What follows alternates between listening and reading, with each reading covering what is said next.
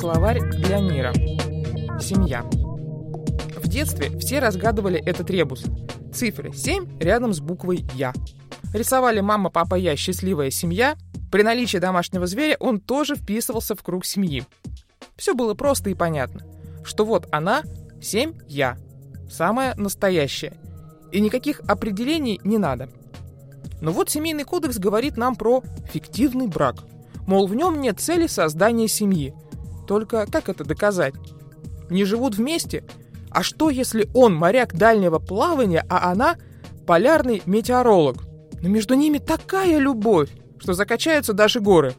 Не для семьи, если без детей? Тогда все child-free вне закона. А еще и те, у кого нет здоровья. Ну вот так вышло. Что ж, тогда семья — это состояние духа? Своя семья — это же не только мама, папа и баба, и деда, и тетя, и дядя.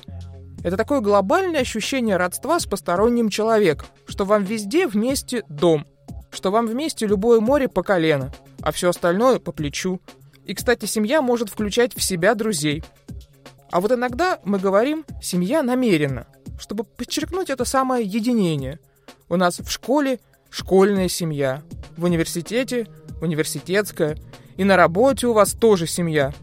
Будто нам везде нужен дом, ну или ощущение стабильности. Пожалуй, если делать коктейль «семья», то потребуется по несколько капель любви и доверия, щепотка честности и искренности, полкило терпения, замешать все это на внимании и теплоте душевной. А приготовленную смесь никогда не выпускать из рук. Принимать каждые выходные за семейной трапезой и приятной беседой. При необходимости повторять мероприятия в далеких странах. Но обязательно совместно. Тогда семья.